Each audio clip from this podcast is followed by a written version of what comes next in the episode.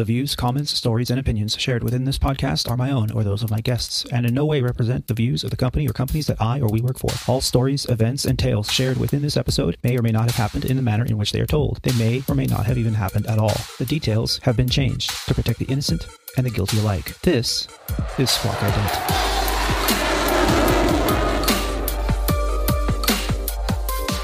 You're listening to Squawk Ident, an aviation podcast dedicated to the journey and the challenges surrounding the life and career of Aviator Tony, an airline pilot currently flying for a legacy airline with close to 20 years on the flight line. This is episode 17 of Squawk Ident, recorded on the 6th of January, 2020, from the Aviator Sound Studios somewhere in Southern California. On this episode of Squawk Ident, we will explore why right now is the time to make the move into aviation if you are thinking about becoming a professional pilot. We will discuss the avenues available to train to being a pilot in today's market. We will also discuss rare finds and the film The Aeronauts, now out on Amazon Prime. All this and more on this episode of Squawk Ident.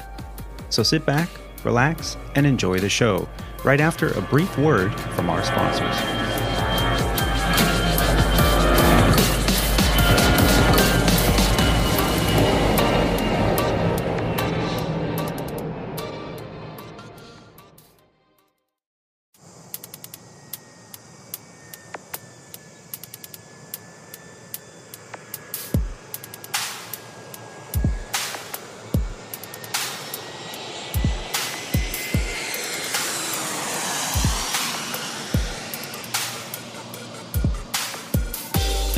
Ladies and gentlemen, welcome back to the show.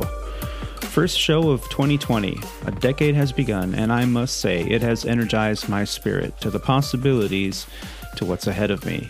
I hope you all feel the same way as well. As I have mentioned before, I'm not one for New Year's resolutions. Inevitably, resolutions fail, or they just get forgotten.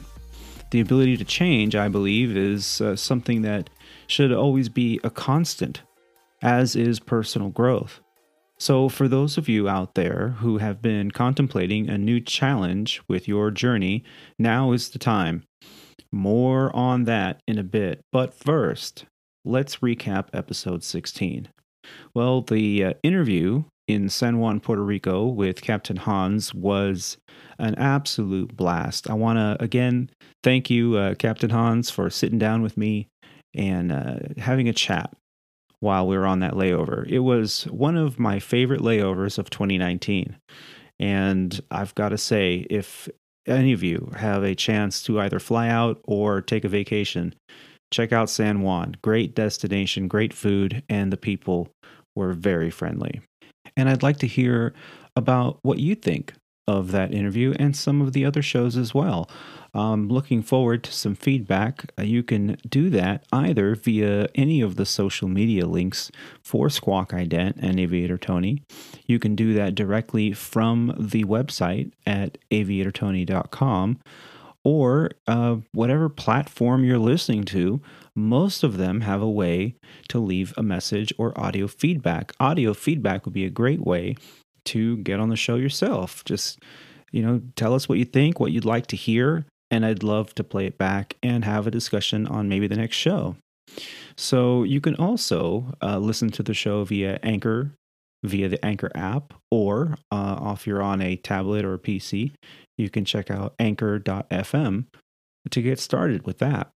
And I recently uh, submitted the Squawk Ident show to an app called Stitcher. Uh, those of you that have heard of Stitcher, maybe you have it on your phone or you listen to another podcast, uh, as soon as they uh, give me the thumbs up, it'll also be available on the Stitcher app. So that's exciting.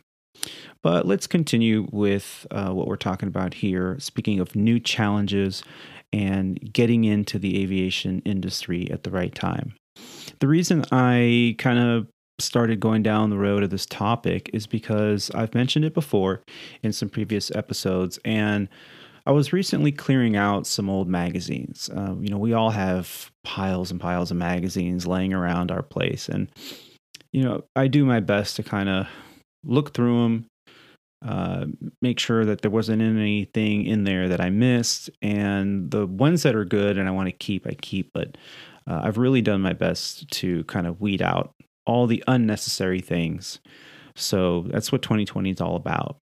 And especially here at the beginning of 2020, we you know have made a kind of commitment to kind of clearing out in my household so i started out with a stack of magazines and most of them are either running magazines or uh, flying magazines primarily aopa pilot now aopa for those of you who are not familiar uh, once you get started in aviation and you decide to go and get your student pilot certificate, uh, most of the time your flight instructor will reference you to check out um, a membership with AOPA, which is Aircraft Owners and Pilots Association.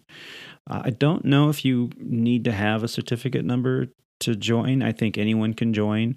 You can check out their website. I believe it's uh, aopa.org. Uh, or you can uh, just grab a magazine from the shelf, and I'm sure there's uh, ways to to subscribe to the, either the website or the newsletter, the magazine. There's a couple magazines that come with your membership, so you pay an annual membership fee, uh, and that grants you access to training uh, portals on their website. Uh, it gets you access to flight seminars. So, in your local area, they might have a flight seminar once in a while. And it's a membership card that you can proudly you know, take along with you. And most every pilot that I know, at least you know, when they're starting out, has an AOPA membership. Uh, and once you get into the airline world, some people would say, well, you know, I, I'm not in GA anymore, and they let it go. I've maintained my membership uh, now for 20 plus years. Uh, I proudly have it. And part of that is they'll send you a magazine every month. And there are different versions of the magazine. I personally subscribe to the Turbine edition uh, simply because it just makes sense. I get to see some cool GA uh, jet aircraft out there. And so I'm going through the stack of magazines and I saw on a July of 2018 issue that I was thumbing through. Now, mind you, this is uh, you know a year and a half ago, but uh, I saw an article that was very well written and I think, a little bit ahead of its time. And I wanted to share that with you a little bit today. So, the title of the article is uh, Snapped Up Airlines Look to Grab Pilots from Anywhere They Can. And this article was written by Ian J. Twombly. I hope I'm saying that correctly, or Tubley. Uh, great illustrations also with this article, um, illustrated by Peter Horvath. Little shout out to Peter. Uh, great job on these illustrations. So, thumbing through this article, I'm not going to read the whole thing uh, verbatim to you, but uh, quite an interesting analysis of what we're feeling already in terms of hiring.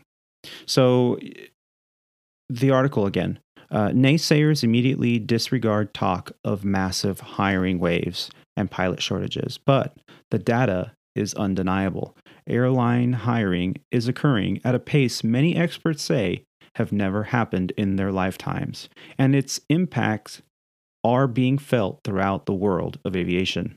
Boeing estimates that more than 600,000 new professional pilots will be needed worldwide over the next 20 years, including 117,000 in North America. Louis Smith, president of Career and Financial Advisory Service Future and Active Pilot Advisors, man, that's a mouthful, says that 29,000 pilots at the 11 major U.S. airlines will reach age 65 in the next 10 years, indicating that major airlines will need nearly 3,000 pilots a year, even if the industry doesn't grow, and not accounting for natural attrition. Of course, the industry is expected to grow, and there is attrition, so the actual number required will be much higher. Add in the regional airlines, corporate flight departments, fractionals, and charter operators, and it's clear that the help wanted sign will be hanging for years to come.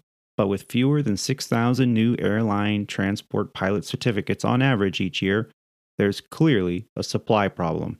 Who will fill the cockpits? You know, this article by Ian uh, Twombly is very interesting because it does chronicle uh, three individuals that they focus on. Uh, one is a housewife that decided, you know what, I've always wanted to fly, um, and decided I'm going to go and go to ATP uh, flight school. And, you know, kids were grown, teenagers in high school and in junior high. I, I can do it. So at the age of 39, she just kind of jumped in there feet first, went to a flight school, got all her ratings, and got employment uh, with uh, one of the Delta Connection airlines. She's uh, quoted in the article as saying, you know, as a mom and a female, I have a lot of guilt about not being around my kids, she said. But I also am showing them some great life lessons of what it's like to go after your dreams. And I absolutely agree with this statement. Uh, the article goes on and, and chronicles a couple other individuals that went on to change a job, change career, and just dive into this industry because they see that there is a huge demand. Um, you know, I couldn't agree more. I, have seen it as a, a, flight instructor back in the day, uh, as a uh, check airman for my regional airline. I was dealing, working hand in hand with the training department and with recruitment. And I can tell you that, you know, I, I was there on the very, very onset of this hiring boom. And, you know, now I'm no longer involved in that, but I can see it that, you know, there is still a big demand for pilots in the future. And in the next 10 years, I think it's just going to explode. So if you're at home uh, or you know you're at a job that you're happy with, but maybe are not it's not what you want to do. It's not your dream. And if you have the means uh, to do it, by all means, I mean, start the decade right and dive into it. Uh, go out there and and find a, a flight school or a program and get your feet wet. You know, I, I always encourage people to get their feet wet and, you know, take a couple lessons, try it out. You're either going to love it or you're going to hate it. You know, it's simple as that. So, you know, this article goes on. I'm not going to read the whole thing, like I said, but there are some compelling stats in here 50.6 uh, average age of an ATP certified pilot uh, up from 46.6 in 2002. $58,549 first year average pay for RAA member airlines. Uh, don't even ask about second year pay because it does go up with that. 117,000. That's how many pilots will be required in North America over the next 20 years, according to Boeing. And Boeing does these amazing stats. If you go to their website, they do have, you know, a lot of industry information, industry averages, and and the demands of pilots. They're really pushing uh, for an aviation uh, education. Uh, Boeing is a great partner in trying to get the pilots out there. 38,401. That's the number of new student pilot certificates issued in 2017, down from 63,468 pilot certificates issued in 2008. So nearly half of the number of new student pilot certificates being issued in, in under 10 years. So this is alarming. Um, good in a way for those of us that are in the industry, because as the demand for the profession goes up, that means contracts and uh, labor agreements, labor contracts usually improve because the demand goes up. So it's both good and bad. Uh, and of course, that in the end will always translate to a good move for someone who's thinking about getting into the industry. And just to finish off, a few more words from this article from Ian Twombly uh, and AOPA Pilot Magazine that uh, airline members of the Regional Airline Association, the RAA, are most at risk. Uh, let's see here. By their estimate, nearly three quarters of their aircraft could be without crews within the next eight years if the population of professional pilots doesn't grow. The group's president, Faye Malarkey Black, thinks her members have been on the leading edge of partnerships with universities to provide a clear path to the cockpit, but that challenge is simply too big for the airlines to solve. by themselves. Uh, these market based solutions are compelling and help to spark interest, but cannot alone resolve what the, is fundamentally an underlying policy problem where the career path is unaccessible for most Americans. With tuition and hours building requirements reaching $200,000, most Americans cannot access the lucrative career, she said.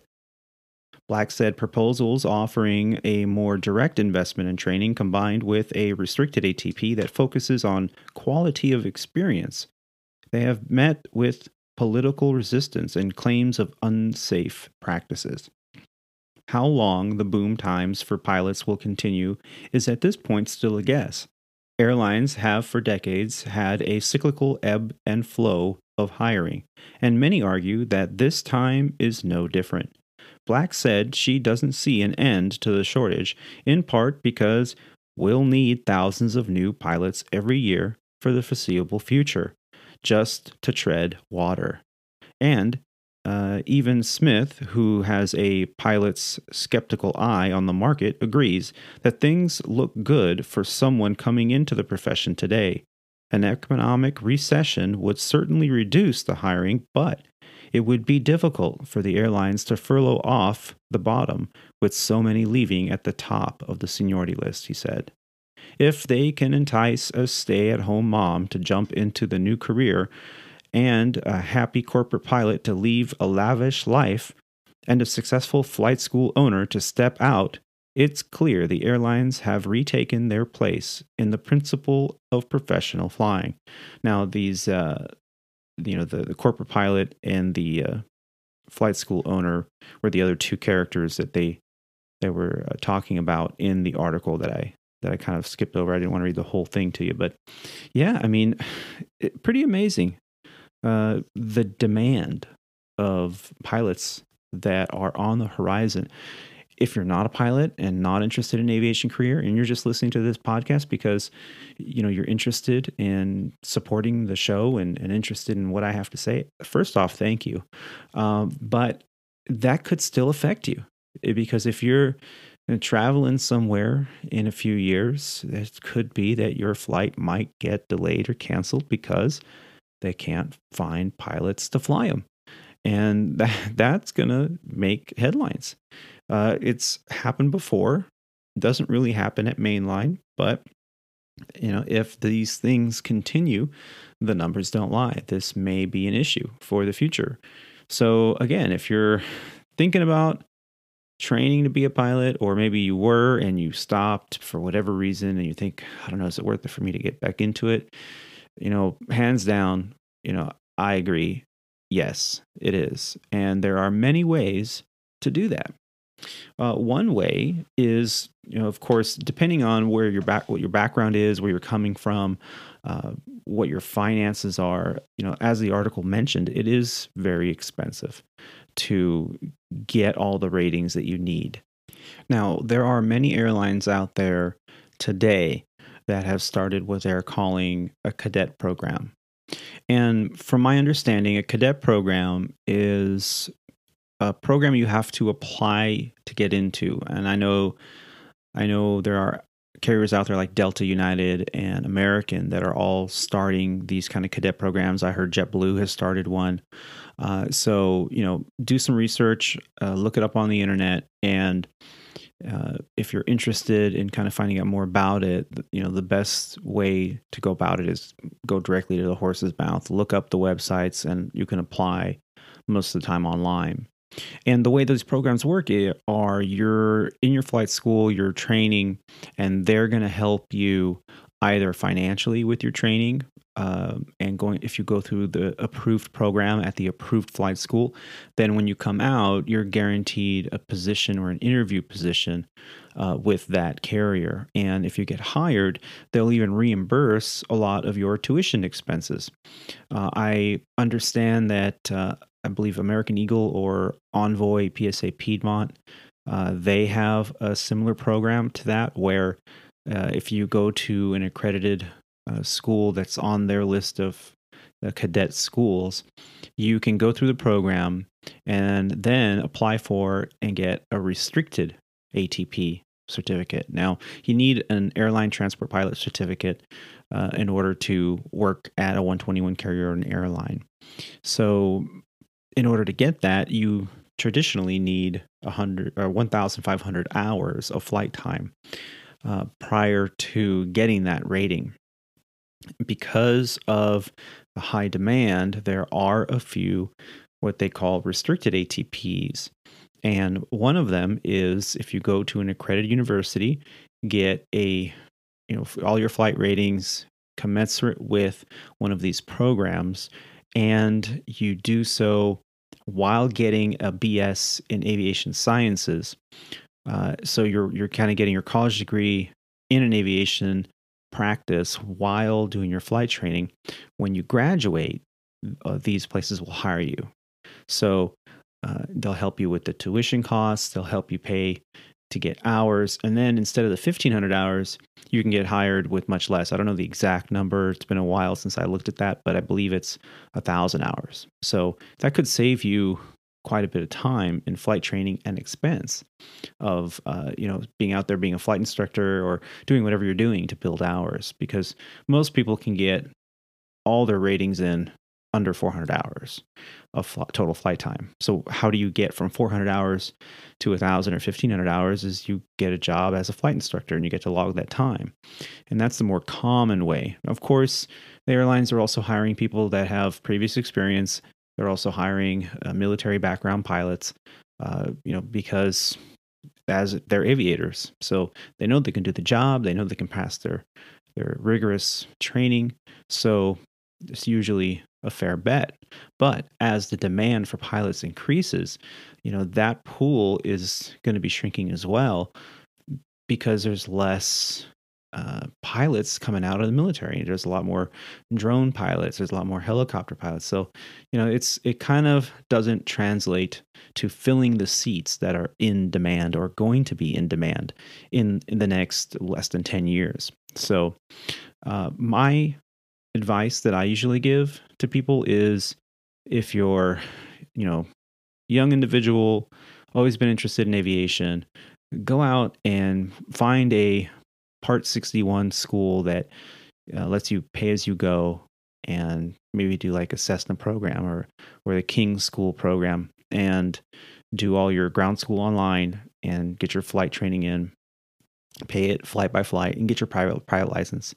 I believe it used to be 40 hours was minimum that you had to have. I don't know if they've upped that or not. I heard the national average is more like 80 hours. So realistically, when you do the calculations on what it's going to cost, you need to figure yeah, you're going to require 80 hours of flight instruction plus the expense of the ground school and the and the books and the text and the charts and whatever else you're going to need a headset or whatever equipment you might want. So, you know, if you add all that up and that's in your budget, great.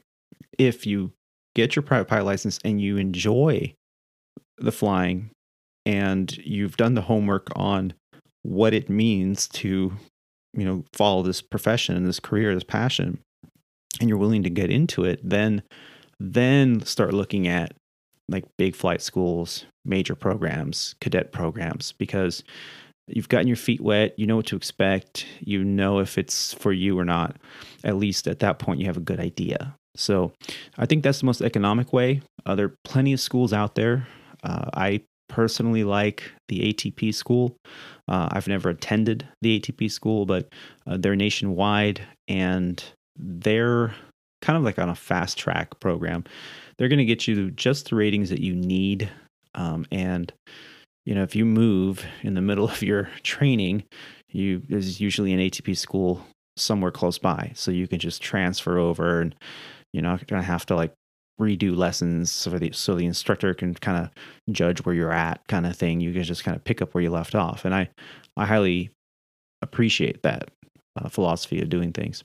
So yeah there are plenty of flight schools out there that you know need the business as well. Uh, do your homework do the research uh, check out the reviews uh, online before you commit. And you know there's plenty of opportunity out there so enough about flight schools and uh, and the, the future of the pilot shortage in the airline industry. Let's move on to from the flight line.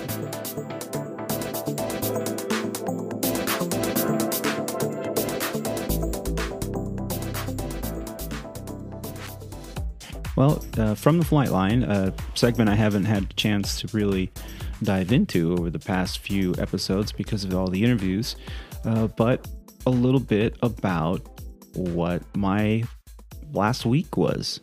Uh, pretty much good schedule. Only had three days, I think, off. They were split up. So, as you heard in the last episode, came back from Puerto Rico via Dallas, Fort Worth with a deadhead that landed at LAX. And then we had, uh, I was riding in a, as a deadheader. So, in the back of the airplane, getting a ride to get back to my home base. And, you know, the flights were full from the holiday travel. And you know, it, so I, I, I stuck with the deadhead that I was originally scheduled on. And it was a 787, got to sit in the back, relatively smooth flight, no hiccups. Got into LAX. I think I did mention this in the previous episode. When we landed, they didn't have a gate for us. They were going to put us on what's called a hard stand, which is a remote terminal area that they can park a large aircraft. And, you know, there's a, a jet bridge that'll take you uh, down to the ramp level where you'll hop on a bus and the bus will drive you into the terminal. Well, as a passenger, not a big deal. The passengers go on the bus, they uh, get into the terminal, they either go to baggage claim or to a connecting flight. They don't have to deal with, you know, security or anything like that. Well, as an employee, just trying to get to the employee lot, it's kind of a pain because the employee lot is right there, but there are no vehicles that can take you there. And for whatever reasons, either whether it's security or policy or, or just staffing issues, they don't allow employees to do that. They have no way of doing that. So you have to ride on the bus, go back into the terminal, and then go to the employee area where the employee bus is and then get on another bus and go right back to where basically where you were to get to the employee lot so that you can get to your car and go home. And that it's just kind of frustrating because you know that process take takes a bit of time and that's time away from you being on the way home. So, but that is how my trip ended. Now I had Monday and Tuesday off, which were great, and then Wednesday afternoon after you know, repacking my bags, headed to the airport, did a late night flight into Honolulu. Uh, flight was pretty good. Uh, cool captain, flown with them before, and uh, we got into Honolulu.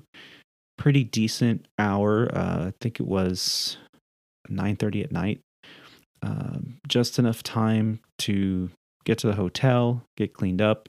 Uh, a little too late to go out anywhere, and it was a pretty long day. So um, I just I hit the rack, as they say, and got my rest. The next morning, went for a wonderful run over Waikiki Beach. Um, went around the zoo area, if uh, any of you are familiar. Uh, just got some sunshine, and, and it was a, beautiful day. Uh, not too hot, not too humid, a good breeze, and yeah, what more can you ask for, right? Uh, got cleaned up, went to a place that I like to go to when I'm in Waikiki, uh, but the line to get in there was around the corner. I just couldn't stomach waiting an hour just to be seated to go to my favorite local restaurant. So ended up finding another place that I really did enjoy. I ended up at Blue Ocean Seafood and Steak. It's a, a tiny little place on uh, the Kale Road in Honolulu on uh, basically a Waikiki. And, you know, outdoor seating. I had the the mahi, the grilled mahi with a, a mango uh, topping there. It was absolutely wonderful. Sat out there on the patio, and wouldn't you know it, as the food was presented, it just started to rain. Uh, luckily, it didn't get too wet because there's some nice umbrellas out there. But here I am sitting in the this kind of pedestrian alley and just listening to the rainfall, eating just amazing food, and just not taking for granted the fact that here I am on a layover in paradise and just really enjoying my time uh, there on the island. On the way back, of course, I always stop at my favorite ice cream shop right around the corner, Lappert's Ice Cream.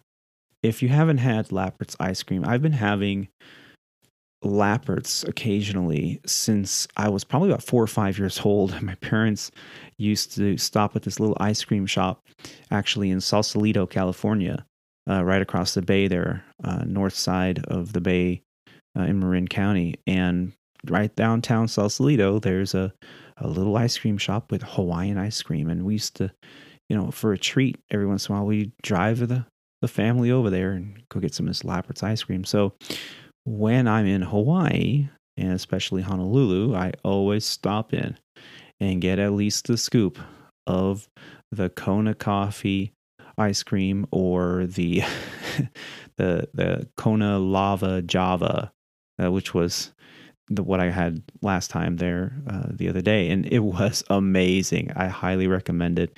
If you're out and about and you ever come across a Lappert's ice cream shop, stop the car, get out, go check it out. It is definitely worth it. And the nice thing about this trip was it was not a red eye to come back into LA, which is kind of rare for me. I usually can only hold island flying if it includes a red eye of some kind to get back into LA, which is kind of tough because you got to lay down, take a nap for a little uh, a bit before you, you you know you venture out to do that. And on this particular trip, it was just a two day trip, one leg out to Honolulu, one leg back, and the flight left at uh, at three fifty and landed in Los Angeles at eleven o'clock p.m. It was perfect. It was just like a a regular day and you know, by the time I got to my car and drove home, I, yeah, I got home a little bit past midnight, but, you know, way different than shooting a red eye. I wasn't, you know, really tired. And, and usually when I do a red eye and I get home after one of those, I'm pretty much spent for half the day the next day. I mean, I'm just I'm tired. I try to sleep in, but of course, that usually doesn't happen. I'm not the type to to kind of sleep in. Uh, my body clock just says, "Oh no, it's time to get up." Even even if I only had a few hours sleep, that's just the way it works for me. So you know, not having to deal with that is was actually quite nice. Uh, got to spend all day Friday at home. Uh, had some family time there. A lot of chores around the house. Get it cleaned up.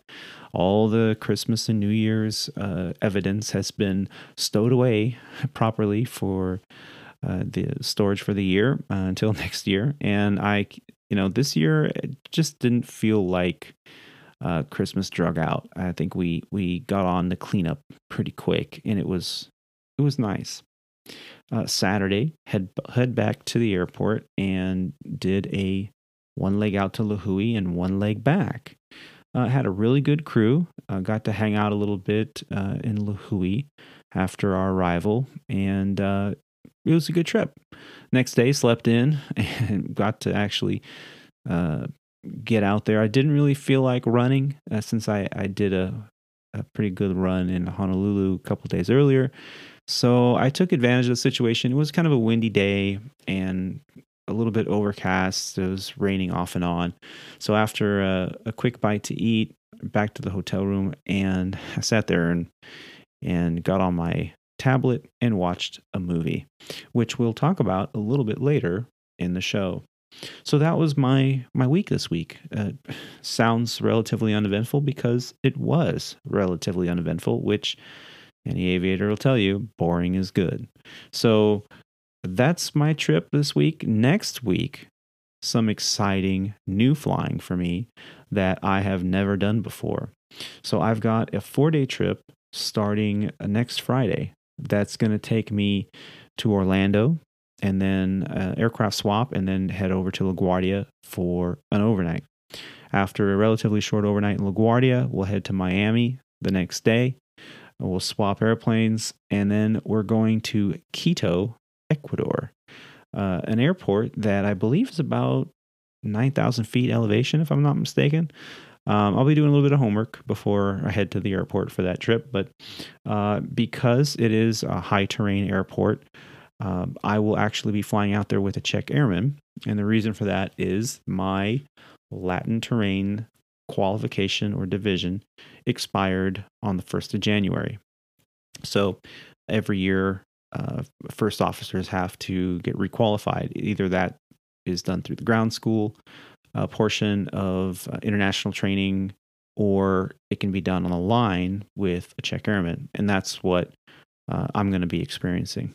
So uh, head down there with a check airman. He's going to evaluate, give me some pointers, make sure I'm doing everything correctly, standard operating procedures. Uh, you know, we're going to be talking about all kinds of things like drift down procedures, single engine drift down procedures, um, alternate uh, drift down routing.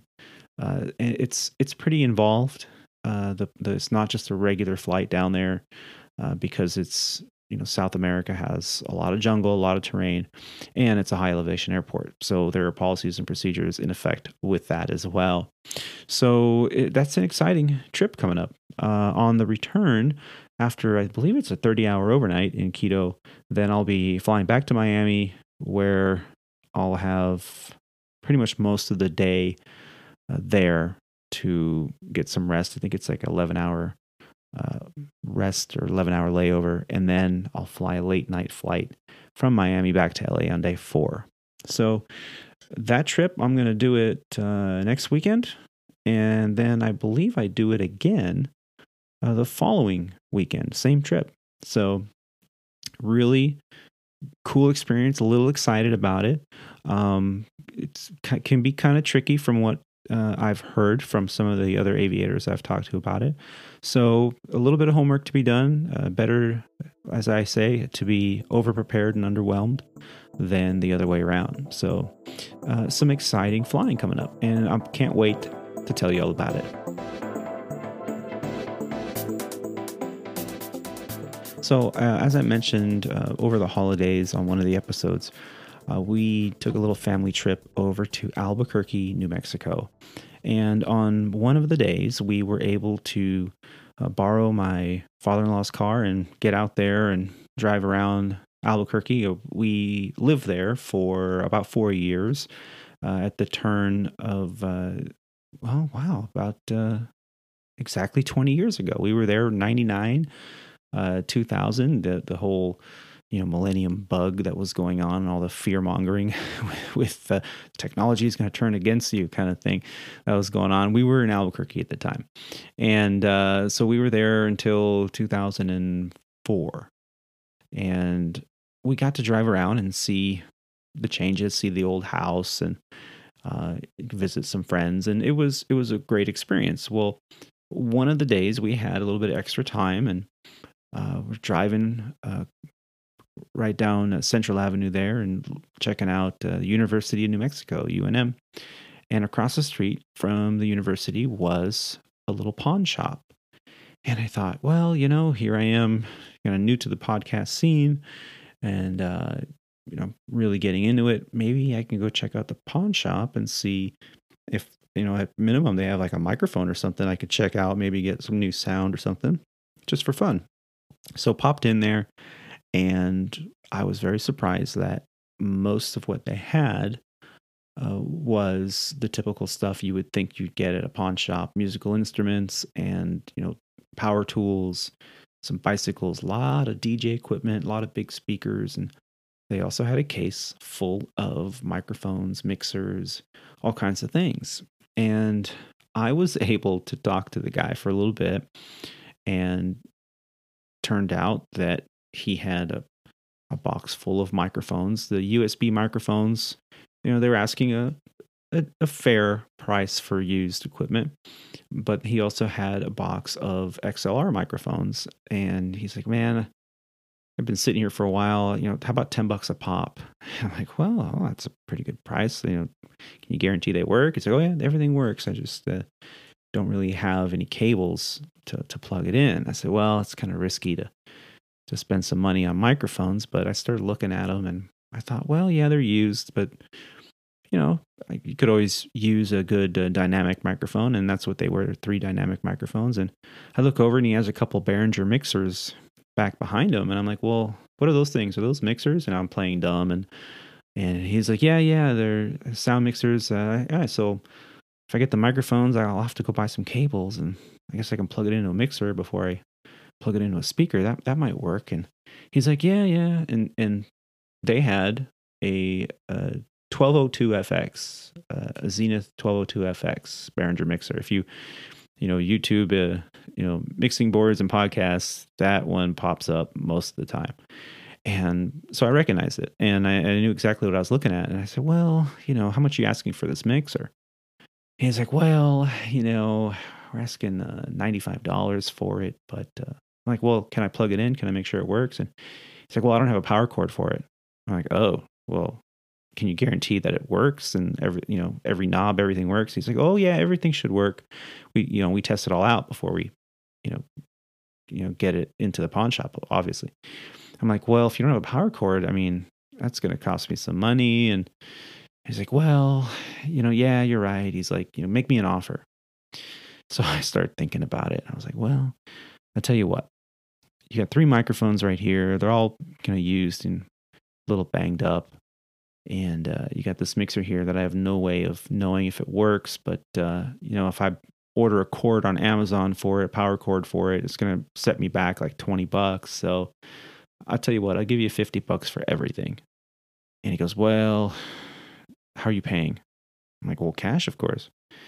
And you know, I was doing the math, and it was like you know, hundred and eighty dollars worth of stuff if I paid you know the, the sticker price.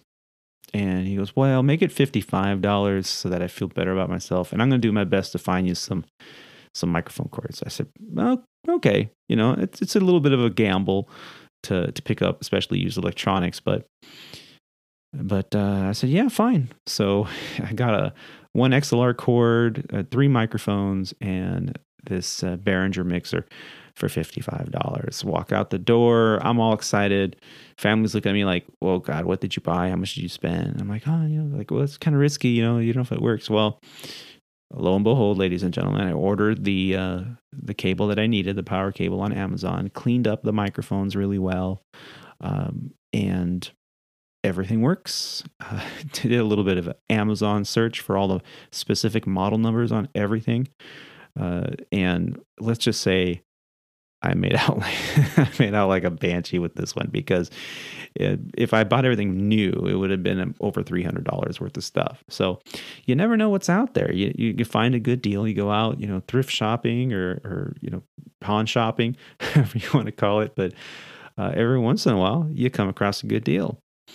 But I'm not the only one. Uh, was thumbing through this magazine again, AOPA. This one's from uh, July 2018. There's an article in there written by Julie Summers Walker called Joe and the Amazing Box. When I read this, I thought, wow, this this guy, you know, made out like he makes anyone else who's looking for thrift shop finds look like chump change he made out great. So let me just read this article to you real quick. So an estate sale find now is insured for five million dollars. Several months after earning his private pilot certificate, Joe Porras was digging around in a garage of an estate sale in Midland Park, New Jersey. Seeing the name Wright Aeronautical stenciled on a dusty old chest filled with paint cans, he asked the owner if she knew anything about the box. She replied that her husband, long deceased, had brought it home from work when the plant closed the Curtiss Wright manufacturing facility in Paterson, New Jersey, which ceased operations in 1948. Enamored with all things aviation after earning his pilot's certificate at age 34, Porras offered to buy the box. He paid $5 for it and took it home. He cleaned it up and used it to store his aircraft and flight training manuals. Nearly 30 years later, Porras was touring the Dayton Aviation Heritage National Historic Park in Dayton, Ohio, when he saw a display featuring a box that looked just like his. He described it to the museum employee. The box, the museum guide said, would be priceless. Porras was not quite sure what to do. He contacted the Smithsonian Institute, the Dayton Museum, and others to have the box authenticated all agreed it was probably authentic.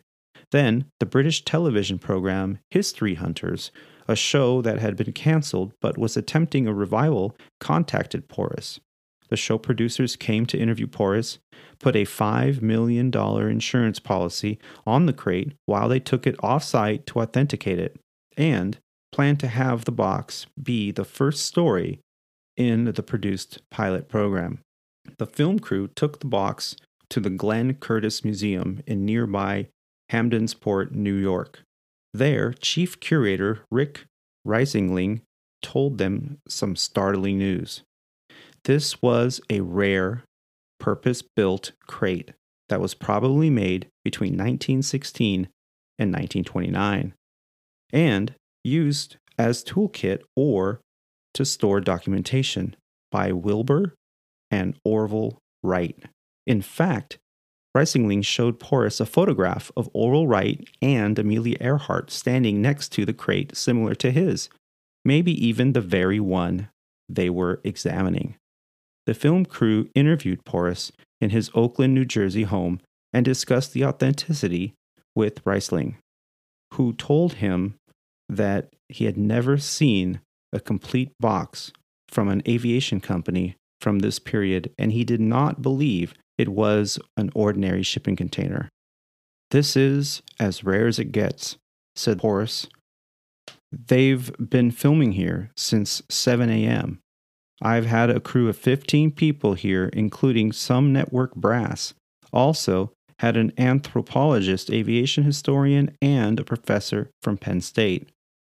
That was in late October. The show has not been scheduled, and Porras still has the box. Sotheby's of New York had offered to sell it, but he waited 30 years. So Porras will wait a little longer and see if the story restarts a TV show. My goal, he says, is really not in the sale. I'm hoping to have it displayed at the Air and Space Museum in Washington. Right now, this is the thought to be the only one in existence. So I think it should be seen and not locked away in some private collection. So that's my goal. What an amazing story, again, by Julie Summers Walker in the AOPA Pilot magazine from July of 2018. I read this and you know there's a picture of him on the front here in front of this box. It looks like a wood crate. It's nothing special. It's clearly, you know, weathered and right there on the front, Wright Aeronautical Corp, Paterson, New Jersey, USA. And to have a little piece of history like that, to appreciate it, and the fact that he doesn't just want to like sell it and take the cash, that he wants to he wants it to be in a museum, he wants people to see it. You know, cheers to him, you know, uh, to to Joe. Good job. This is uh, a piece of history definitely worth preserving.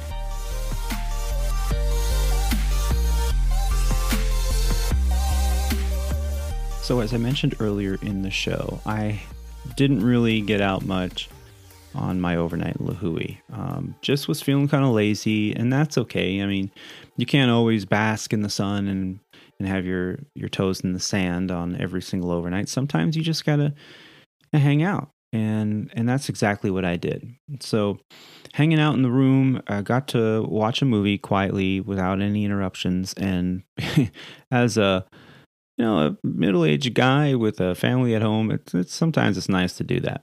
So I got to watch the movie The Aeronauts. It is uh, all over the internet. There's ads everywhere on social media, uh, and it was it was a pretty pretty good movie. I enjoyed it. Uh, Eddie Redmayne and Felicity Jones star in it. It is a fictional story, ladies and gentlemen. Um, as a as someone who has a degree in film production, um, you know, a lot of people really get hung up on, well, you know, that's not really how it happened. You know, that's it's just a, it, that movie was not accurate. Well, film, unless it's a documentary, and even then, it, it's always a perspective um, of history or whatever it's being uh, explained and explored in a documentary. But these are not documentaries. These are film. These are movies. You know, and Hollywood has really jumped on the bandwagon here over the last few years in an effort to tell these untold stories about the underdog or these fantastic events that have happened uh, in the human existence. And yeah, there it's entertainment and it's up for you know entertainment value. It's there to make money, so they're going to change the story in order to maintain a good audience, uh, maintain a moving story. So yeah, The Aeronauts is a great film based on real people and fictitious people. Um, and so I found quite a few articles on reviews. It didn't really get super high marks. Uh, Rotten Tomatoes wasn't too happy with it. I think it was like something like 70%. But um, I have been listening to Siskel and Ebert since I was a kid.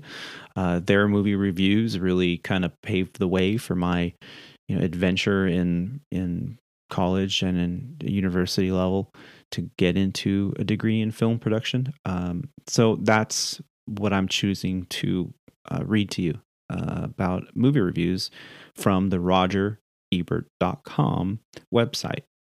Uh, this article was written December 6, 2019, by Monica Castillo. And she writes that Tom Harper's The Aeronauts begins just as Amelia, played by Felicity Jones, a balloon pilot, and James, played by Eddie Redgrave, or Redmayne, I keep messing that up, apologize, um, a scientist desperate to prove his theories about the weather. It takes off on their 19th century vertical adventure in front of a large crowd to much fanfare. In flashbacks, the aeronauts explains more about their tenuous relationship between pilot and scientist, how she lost her husband in a ballooning accident, and how James has been laughed at by his colleagues for his outlandish ideas. Eventually, James decides to prove his findings and hires a still grieving Amelia to lead the journey. A generous offer she's hesitant to accept. Back in the present, the ascent of their balloon, Amelia and James face many more dangers and setbacks as they shatter the height record and put their lives at risk for science. She continues to write Although it's stuffed with many cliches, the aeronauts can feel like a rather enjoyable bit of historical fantasy. Redmayne's character is based on James Glaisher, a real British scientist who did break the height record in his day. But his partner on this expedition, Henry Coxwell, has been replaced in the film with Jones's character, who herself is an amalgamation of several balloonists, including Coxwell, for his heroics during the expedition with Glaisher, and Sophie Blanchard, one of the few women in the field of aeronautics, and someone who continued to balloon after her husband's death in an accident. Harper, who co wrote the script with Jack Thorne, introduces Amelia and James as a kind of men are from Mars, women are from Venus pair of polar opposites. Amelia has an adventurous, outgoing spirit with a sense of understanding of playing to the crowd and entertaining others, while James is more of a solemn soul who wants so desperately to be taken seriously as a scientist. He almost doesn't see Amelia's anguish as she deliberates going up in the balloon after her husband's fall, or the dangers he might put them in because he wants to push beyond the balloon's limits. Although Amelia is clearly a strong female character, the writers thankfully don't saddle her with the weight needed to represent all women. She's an aeronaut because she wants to be one, not because it's the right thing to do. They're almost cartoonish in their differences, which thankfully doesn't last too long, as they're the only characters we're stuck with for the majority of the film. Jones and Redmayne's strike up a flirty rapport that makes the movie even more interesting as the stakes and the balloon grow higher. Yeah, nice cliche. Uh, might she find love after loss? Will he find the results he's looking for? It will be it will all be for naught if their balloon crashes. The thrill of the aeronauts lies in its death defying stunts. The actors may be safe, but the movie makes us forget that with the use of cinematographer George Steel's clever camera angles and tension filled shots. and Mark Eckersley's quick editing. There's a lot of CGI in this film, all in an effort of putting on a good show. Beyond the unglamorous but realistic mess inside the basket of the hot air balloon lies CGI landscapes of 19th century England, which the digital camera seems to soak in as if it were another viewer along for the ride. There are also these grand, majestic shots of our heroes up in the air hundreds and thousands of feet above the earth that work as both artful breaks from their cramped space where their characters are and terrifying reminders that this whole thing can go wrong at any minute.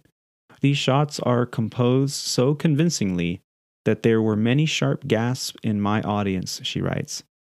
That response intensified the higher the balloon climbed. The lower the oxygen became, and the colder it got for our heroes.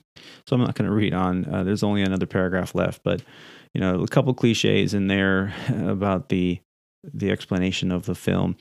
But uh, all in all, was a good film. Um, I highly recommend it.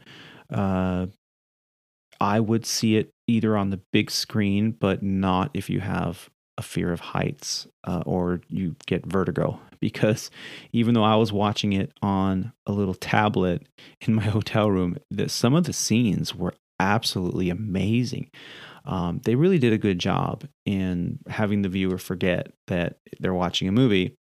All in all, for you know a fictitious film based on a real life event with characters that are both based on real people and you know made up people, um, it, it, was a good film. I, I enjoyed it. Uh, I'd probably see it again, uh, probably on a bigger screen at home. I have a, a nice TV. I might I might actually sit down and watch it with my daughter or something. Um, but it, it, yeah, it was a good film. I started digging into it a little bit because I didn't know this story before, and I thought, well, how much of this is you know BS, uh, fictitious, you know, just movie magic, uh, trying to get the the story moving along for the for the viewer, and how much of it is real. And amazingly, there's quite a bit of information about James Glaisher. Uh, looking at Wikipedia, uh, which, as we all know, is not uh, 100% accurate, but uh, particularly in regards to him, I, th- I, think it's safe to say that most of the information here is right on. Uh, so, found out he was born in Rothery, uh, Rother, Rotherhithe, uh, place in England, I guess. Uh, son of a London watchmaker.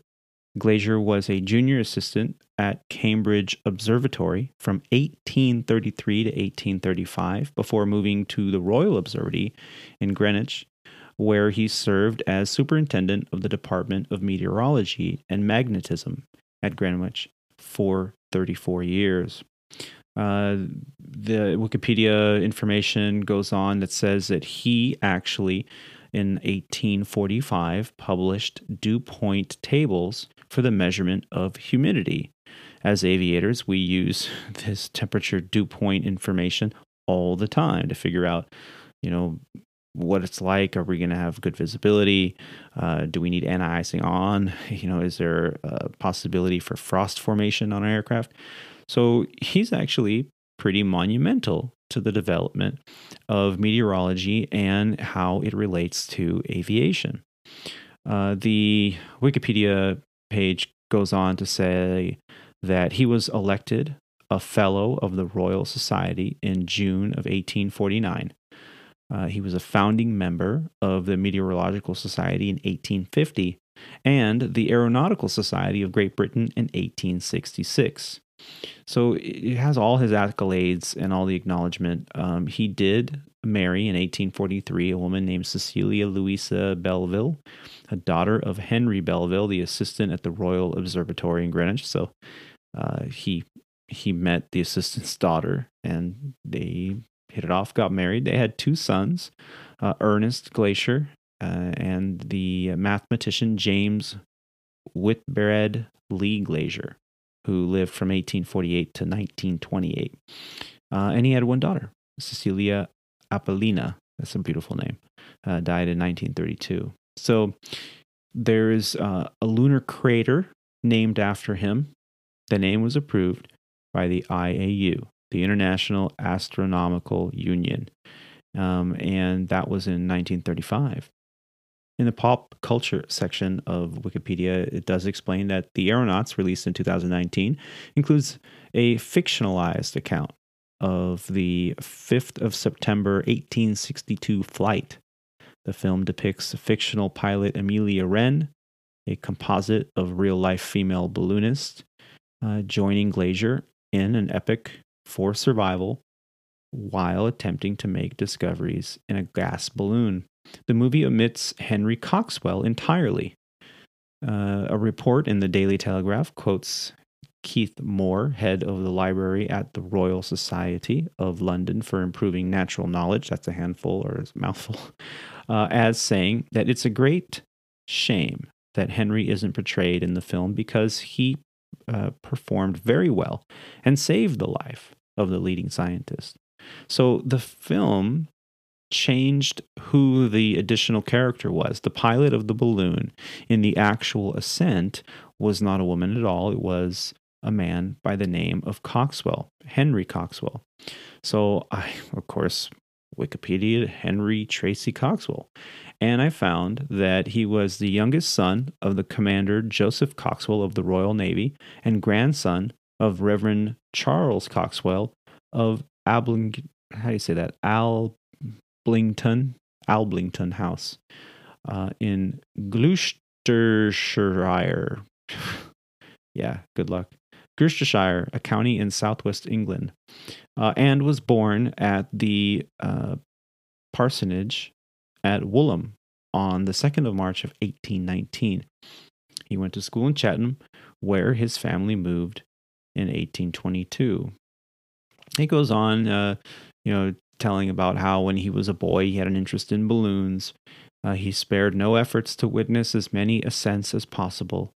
And uh, among the aeronauts he admired and envied as a boy were people like Mrs. Graham, Charles Green, Robert Cocking, and the parachutist John Hampton. So this guy was was a pilot, uh, uh, a balloon pilot, an aeronaut, as they call it. Uh, he became a professional balloonist in 1848 uh, when he was entrusted with the management of the balloon, the Sylph. In 1862, the British Association for Advancement of Science determined to make investigations on the upper atmosphere using balloons. Dr. James Glaisher, FRS, was chosen to carry out the experiments, and at the suggestion of Charles Green, Coxwell was employed to fly the balloons. Coxwell constructed a 93,000 cubic foot capacity balloon named the Mammoth and on the 5th of September, 1862, taking off from Wolverhampton, Coxwell and Glaisher reached the greatest height achieved to date. Glaisher had lost consciousness during the ascent. His last barometric reading indicated an altitude of 29,000 feet and Mr. Coxwell lost all sensation in his hands, but managed just in time to pull the valve cord with his teeth before losing consciousness. The balloon dropped 19,000 feet in 15 minutes, landing safely near Ludlow or Ludlow. Uh, later, calculations estimated their maximum altitude was 35 to 37,000 feet. Um, if you stop and think about that, as a jet pilot, you know, 37,000 feet, outside air temperatures, you know, minus 20 to minus 50 uh, Fahrenheit, it, it, lack of oxygen, time of use, useful consciousness under three minutes, uh, and in some cases, under 10 seconds. Uh, just an amazing feat. Uh, and I had no idea that a manned gas balloon ever had made it up that high. So this movie really sparked a lot of interest in the balloon adventure and, and the history of what people were willing to do in the name of science. Wonderful story, great film. Uh, you know, not the best Hollywood storyline, uh, but it really taught me a thing or two, and it got me out there to do a little bit of research on my own. And in doing some of the research for this episode, I started digging around the internet looking for things to back up a lot of what we're talking about here. And one of the th- one of the websites I found was actually quite funny. I'm going to put the link in the show notes below. So whatever you're using to listen, either scroll up or scroll left or whatever you have to do to get to the show notes where it explains uh, what I'm talking about here every week on, a, on each episode. Uh, and in there, you will find uh, links I encourage you to check out uh, at the end of the at the end of the episode, of course, which is uh, right around the corner.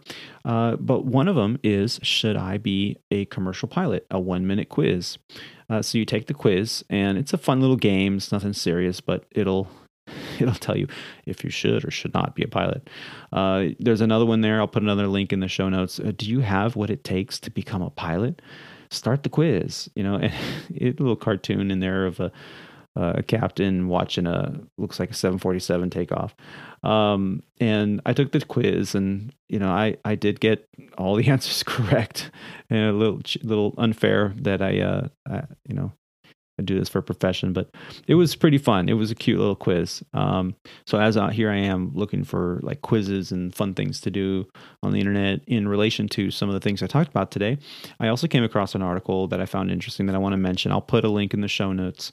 Uh, but this article was from Balance Careers, uh, written by Serena Houston. This article was updated November 20th of 2019, so it's relatively recent. And it is entitled Seven Wrong Reasons for Wanting to Become an Airline Pilot. And of course, uh, if you want to be an airline pilot because of any of these reasons, uh, wrong answer. it is not not a career for you. So you know the number one, of course, is if you're doing it for the money, you're, you're making a mistake because though the money can be good, towards the tail end of the career, it's going to suck royally. Not so much anymore, especially with after what we were talking about with pilot shortages and whatnot, but definitely uh, the cost of getting into this career is high. If you're doing it uh, for the fame, no. Uh, back in the day, maybe uh, during the golden ages of aviation, but definitely nothing no fame here. Uh, for the awards and the accolades, uh, you'll be very disappointed if you choose this career for that.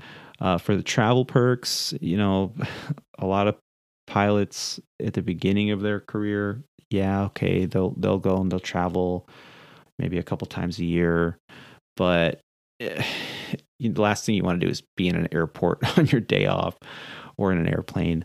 Um, you know, I, I, try to do at least one vacation trip with the family a year, but it's not like I'm jet setting all over the, the world or anything. Um, and if you're doing it for the awesome schedule, the luxurious hotel rooms, for the relaxed work environment, all these reasons are the wrong reasons to be an airplane pilot. I just gave you titles there. So if you want to read more about the story, click on the link in the show notes.